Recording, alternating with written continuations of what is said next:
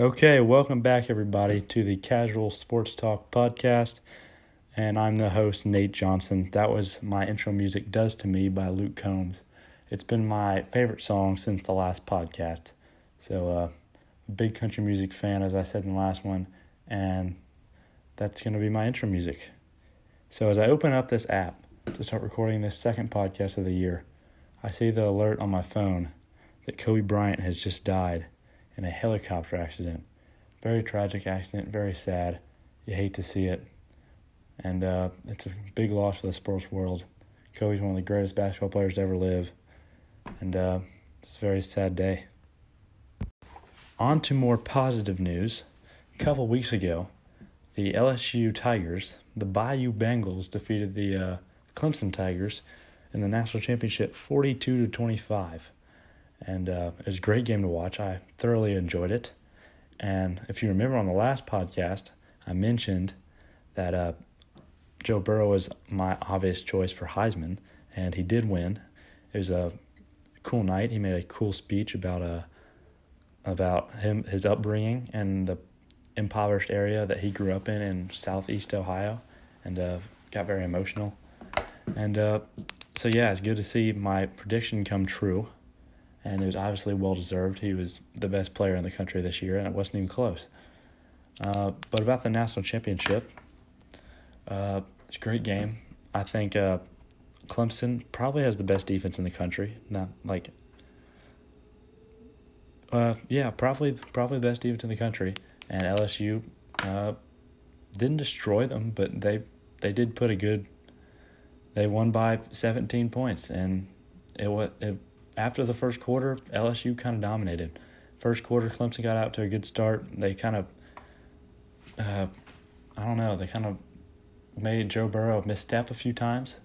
Well, LSU's first play actually was like a, they were on a three yard line and they had like a 40 yard pass to open up the game and there was a penalty, so it got called back. And I was like, wow, if LSU comes out with a 40 yard pass to start the game, I don't know if they can be stopped. But then Clemson kept it going.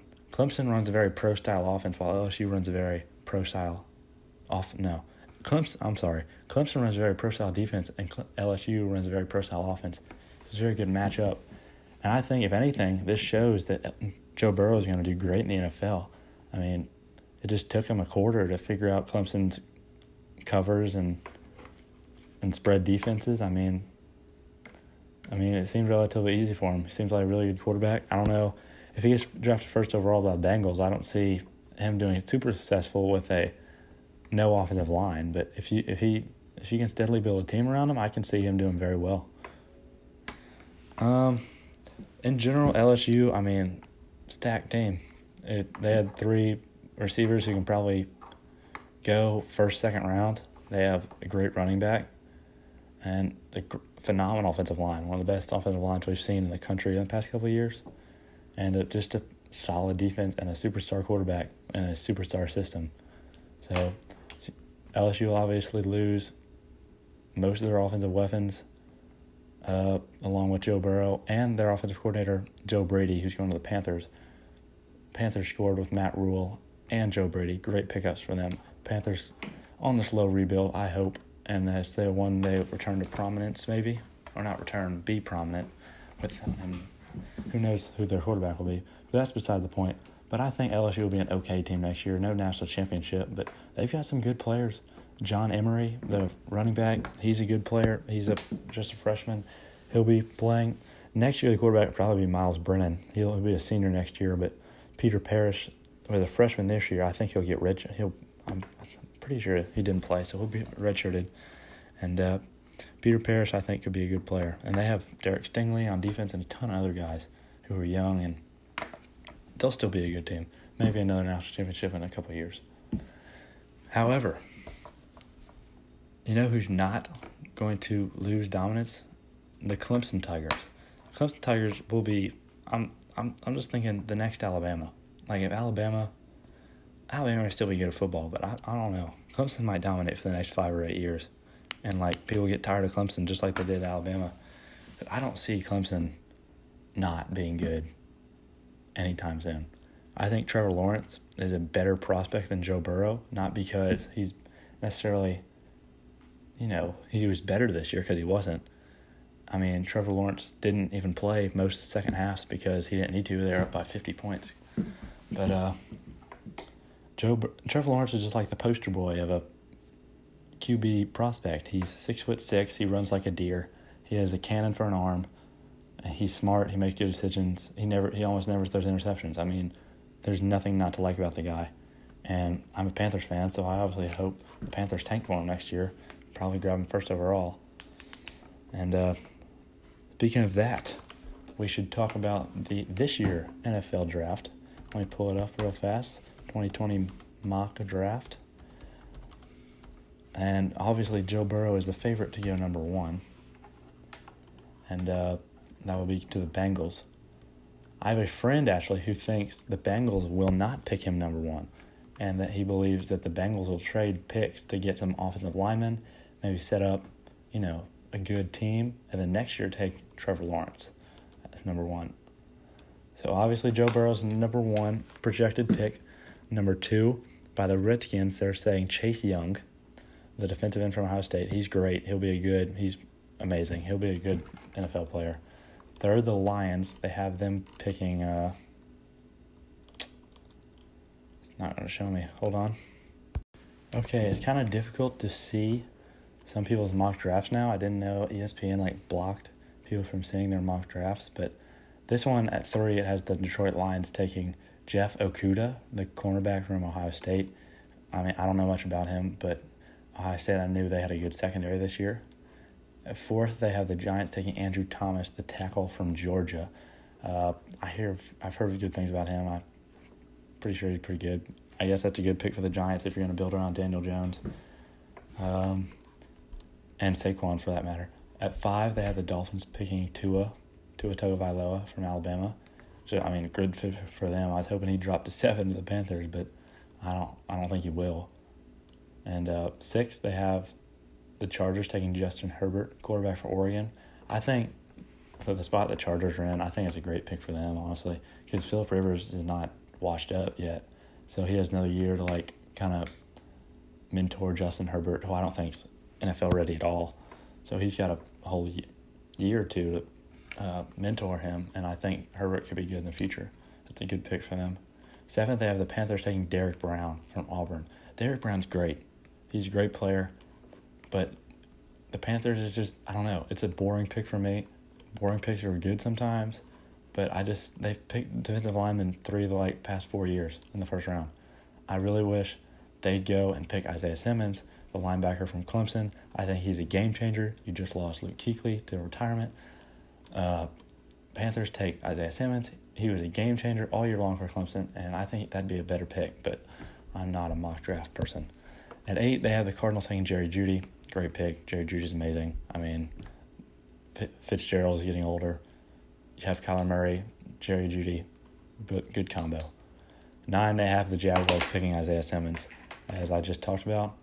And uh, tenth, they have the Cleveland Browns taking Austin Jackson, all the tackle from USC. I don't know anything about Austin Jackson, but uh, yeah, I guess the Browns do need a better offensive line. The Browns need better everything except running back. Nick Chubb seems to be pretty good. So, uh, yeah, that's uh, the mock draft news. Uh, the next thing I'd like to talk about is Zion Williamson's NBA deb- debut. Uh, was what was that? Two days ago. This was Wednesday, so not too way off from two days ago.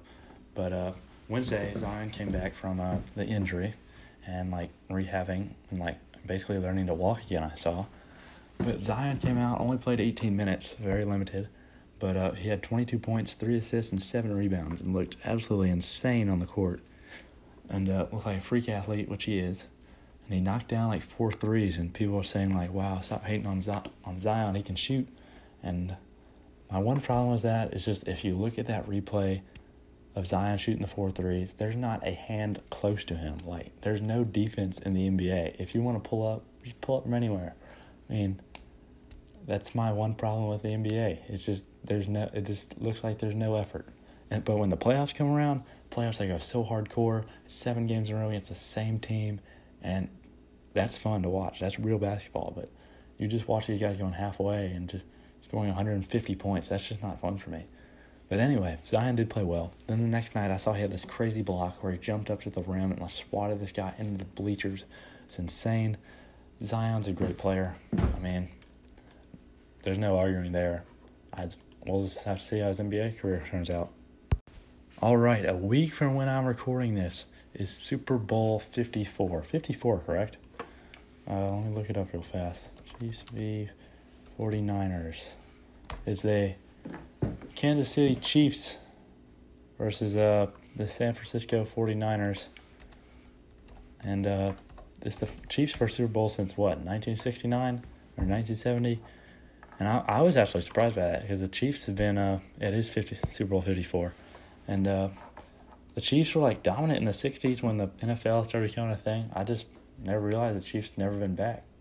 The 49ers, obviously one of the most successful franchises in the NFL, along with the uh, the Cowboys, the Steelers, and I feel like there's one more. The Patriots, obviously. But yeah, I think it's 49ers. I think their game to lose. I think they're the better team. They have a, they have a crazy defense in San Francisco. The Bosa guy, or the Bo, or not the Bosa guy. Is it Nick Bosa? Nick Bosa plays for the 49ers, right? I think so. And then Richard Sherman, some other guys, uh, I've not kept up with their defense. I just know they're good. And uh, Raheem Mostert last week against the Packers just dominated. He had like 250 rushing yards, like four touchdowns. I mean, I'm a Panthers fan. I watched the game against 49ers this year, and it was just so sad. It'll be like 60 points.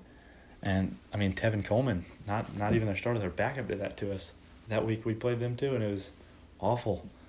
And uh, so, yeah, 49ers, really good team. They have some good receivers too. They don't even throw to.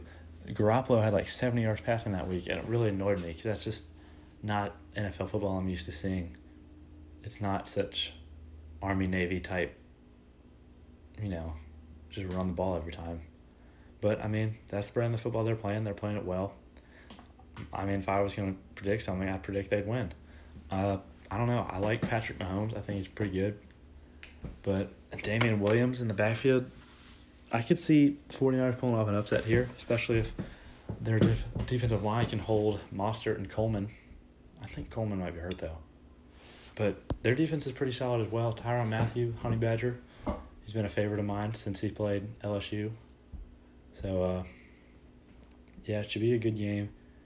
I've been playing in Miami. I saw a stat this week said Raheem Mostert and Damien Williams, the two starting running backs in the Super Bowl, were formally cut by Miami, and now they're playing the Super Bowl in Miami, and Miami sucks. So it's just kind of ironic, which I thought that was very interesting. And uh, the next thing I'd like to talk about is the Houston Astros sign stealing scandal um, that's been buzzing around the news recently. I'm not sure that's true or not, but I heard it got leaked by a, a former player of the Astros doing an interview about the World Series they won and just blurting out you know we cheated through all that all throughout all that, right? And I was like, wouldn't you want to keep that secret? But I don't know if that's true or not. It kind of seems far fetched a little bit. But I also heard uh, Trevor Bauer, pitcher for the Reds, say that other players kind of like knew this was happening, and just were I don't know if they were okay with it or just like let it happen, because uh, they kind of thought the MLB would just like silently take care of it like most issues in the MLB because they're most they kind of they try to keep things under wraps in the MLB MLB, very private, and uh, they want to prevent scandals like this, but it was not prevented at all. People are outraged over this. People really thinking they should take away their uh, Super Bowl victory and or not Super Bowl, um, World Series, excuse me, victory, and uh, prevent them from going to the playoffs in the future. Which it seems I don't know. Stealing signs is one thing. Everybody, a lot of people do that, but like electronically, that's too far. Not cool. And I, I was honestly just like, wow, that's kind of crazy. But I wasn't that bothered by it until I heard they had the little buzzers on their chest, or Altuve and Bregman did, where they'd wear the little buzzer and then uh, tell them is what pitch was coming in. And I mean, I looked at the stats. It said Altuve batted 430 at home and 130 on the road. And I mean, that averaged out to be normal, but that's not normal. and that's a big jump with cheating and not cheating. So, I mean, if Altuve is really not that good, that's that's a big difference in that team, and uh, that's that's a game changer. That could be definitely considered cheating, like so far, like so much cheating that you could be banned from baseball. Like I don't know if that's steroid level, but like I don't know if that's gambling on games level, but that's bad. I mean, that's kind of the fundamentals of baseball. You got to be talented enough to figure out what's coming or hit whatever they throw at you. And uh, I don't know what should be take, done. I I mean, if players weren't that concerned about it, I don't think they should take away the World Series. Since players knew about this and didn't really say anything, they should, I for sure be punished. I just don't know how extremely, because Trevor Bauer said I didn't really think about it. I just went up there and focused and I was attacking those guys and just throwing at them and see if they could hit it. So it's just very strange to me.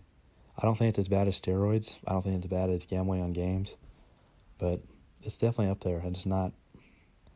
I don't know. It's just a strange scenario for me. The final thing I'd like to talk about in this podcast is college baseball coming up around the corner, and a little over a month we'll be playing some baseball games. I love college baseball. It's awesome. And uh, my favorite teams, LSU and NC State, obviously dominant teams. LSU in preseason ranked number 11, and NC State ranking 16. NC State, disappointing in almost all sports, including baseball, and they're always ranked in the top 25, sometimes top 10. Last year they reached number one for like two weeks, and uh, they always disappoint me every time. And uh, but yeah, maybe this will be different. I doubt it, but maybe. Uh, preseason All Americans for college baseball. You see, first team is littered with Louisville and Vanderbilt prospects. Uh, the number one, probably the player of the year in college baseball will be the pitcher out of Louisville, Reed Detmers. I mean, that guy's insane. I thought, I thought for sure he was going to the MLB last year. I don't think, I think he's a junior this year. Don't even think he was eligible. And now a sophomore, the number two guy on the list is the right-handed pitcher Kumar Rocker from Vanderbilt. I mean, he's he's crazy too. He's only a sophomore, I believe. And then uh, Asa Lacy, the pitcher from Texas A&M. Texas A&M is great too. And uh, oh, Mason Hickman, another pitcher from Vanderbilt's up there too. I mean, in the position players, you see a lot of more of Louisville and Vanderbilt. I would be the top two teams. Miami, their catcher Adrian Del Castillo He's a good player. He'll be, he's the first team catcher on this list. But the other catcher that's in the ranking for number two is uh, Patrick Bailey for NC State. Patrick Bailey, switch hitting catcher, great player. He's a junior this year. He'll get picked first round of the draft, I believe. And uh, I mean, I think he could go first team. He's on first some first team All American list. So uh, proud to see NC State get some players up here. Uh, one thing secured about college baseball is you see a lot of smaller schools successful, like uh, first team All American South Alabama outfielder Ethan Wilson's on here. I mean, I've never heard of him, but South Alabama, that's great that you have a first team All American. And uh, of course, East Carolina, I wouldn't consider a small school for baseball. They're a baseball giant. They're a preseason fourth, I believe. Okay, this I don't know what this list is. They have them twenty first, but I've seen them as high as fourth. But Alec Burleson is first team All American. They're outfielder, I believe. Yep, and uh, Austin Martin, the shortstop from Vanderbilt, headlines their position players. He's crazy good. Crazy good. New Mexico, Arizona State, uh, New Mexico State has two guys on this first team list. Nick Gonzales, the second baseman, and Tristan Peterson, the first baseman. New Mexico State preseason ranked. They're not even on the top 25. That's kind of crazy since they have two first team All American guys. Yeah, I don't see them. It's weird. Okay, but preseason baseball favorites to win the whole thing obviously Louisville and Vanderbilt, the top two. At three in the rankings is Miami. I'm not. Sh- I mean, Miami historically is the most dominant college baseball team. I'd love to. See, I mean, I don't, I don't know if I'd love to see them get back on track, but most people would love to see him get back on track after two kind of down years. Other teams up there, SEC teams, always Florida, Georgia, Arkansas, Auburn, Mississippi State, LSU, more favorites. And then the NC teams are always representing Wake Forest, Duke, NC State, uh, ECU, and UNC are all in the top 25. North Carolina is a dominant baseball state. We know this, along with Texas and Florida. And uh, Georgia's up there too because Georgia Tech and Georgia are both at top 25. They're two big schools. Oklahoma State, always dominant. Stanford, I don't know. It's too early to call, but someone that's not everyone's picking besides Louisville and Vanderbilt, I'd pick Mississippi State. Mississippi State's been dominant for the past three or four years. There's no reason why they shouldn't continue to dominate. Yeah, I'd pick Mississippi State just to be up there with them. So yeah, that'll be all for today's pot. That'll be all the sports talk for the day's uh, podcast. We'll see you after the third quarter. And uh, I'll leave you with this for my country music recommendation for the second quarter. Recently, I've been, of course, listening to all the modern pop country, or not pop because I don't like pop country, but as of recently, I've been really getting into the Johnny Cash, the Merle Haggards, and the old guys. I love that stuff. It's awesome. Johnny Cash is my favorite, and uh, if you're actually listening to this, go listen to some Johnny Cash. It's great to listen to old stuff. But yeah, I'll see you guys a few few weeks into the third quarter.